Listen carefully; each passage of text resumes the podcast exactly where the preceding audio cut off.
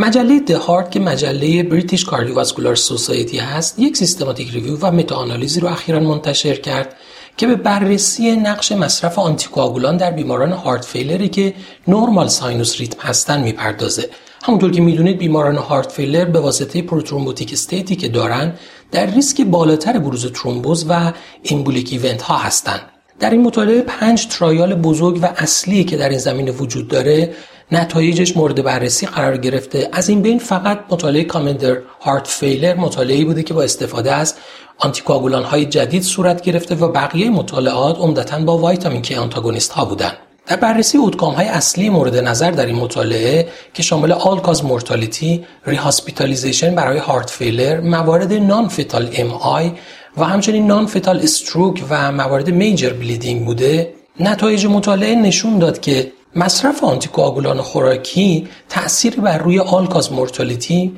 rehospitalization برای heart failure و non-fatal MI نداره ولی باعث کاهش حدودا 37 درصدی در موارد non-fatal stroke میشه. ولی از طرف دیگه باعث افزایش 88 درصدی در موارد major bleeding میشه. بنابراین بر اساس نتایج این متا آنالیز به نظر می‌رسه مصرف آنتیکواگولان در این گروه از بیماران به جز کاهش استروک فوایدی رو به دنبال نداره ولی این کاهش استروک به قیمت افزایش ریسک خونریزی های میجر در این بیماران خواهد بود.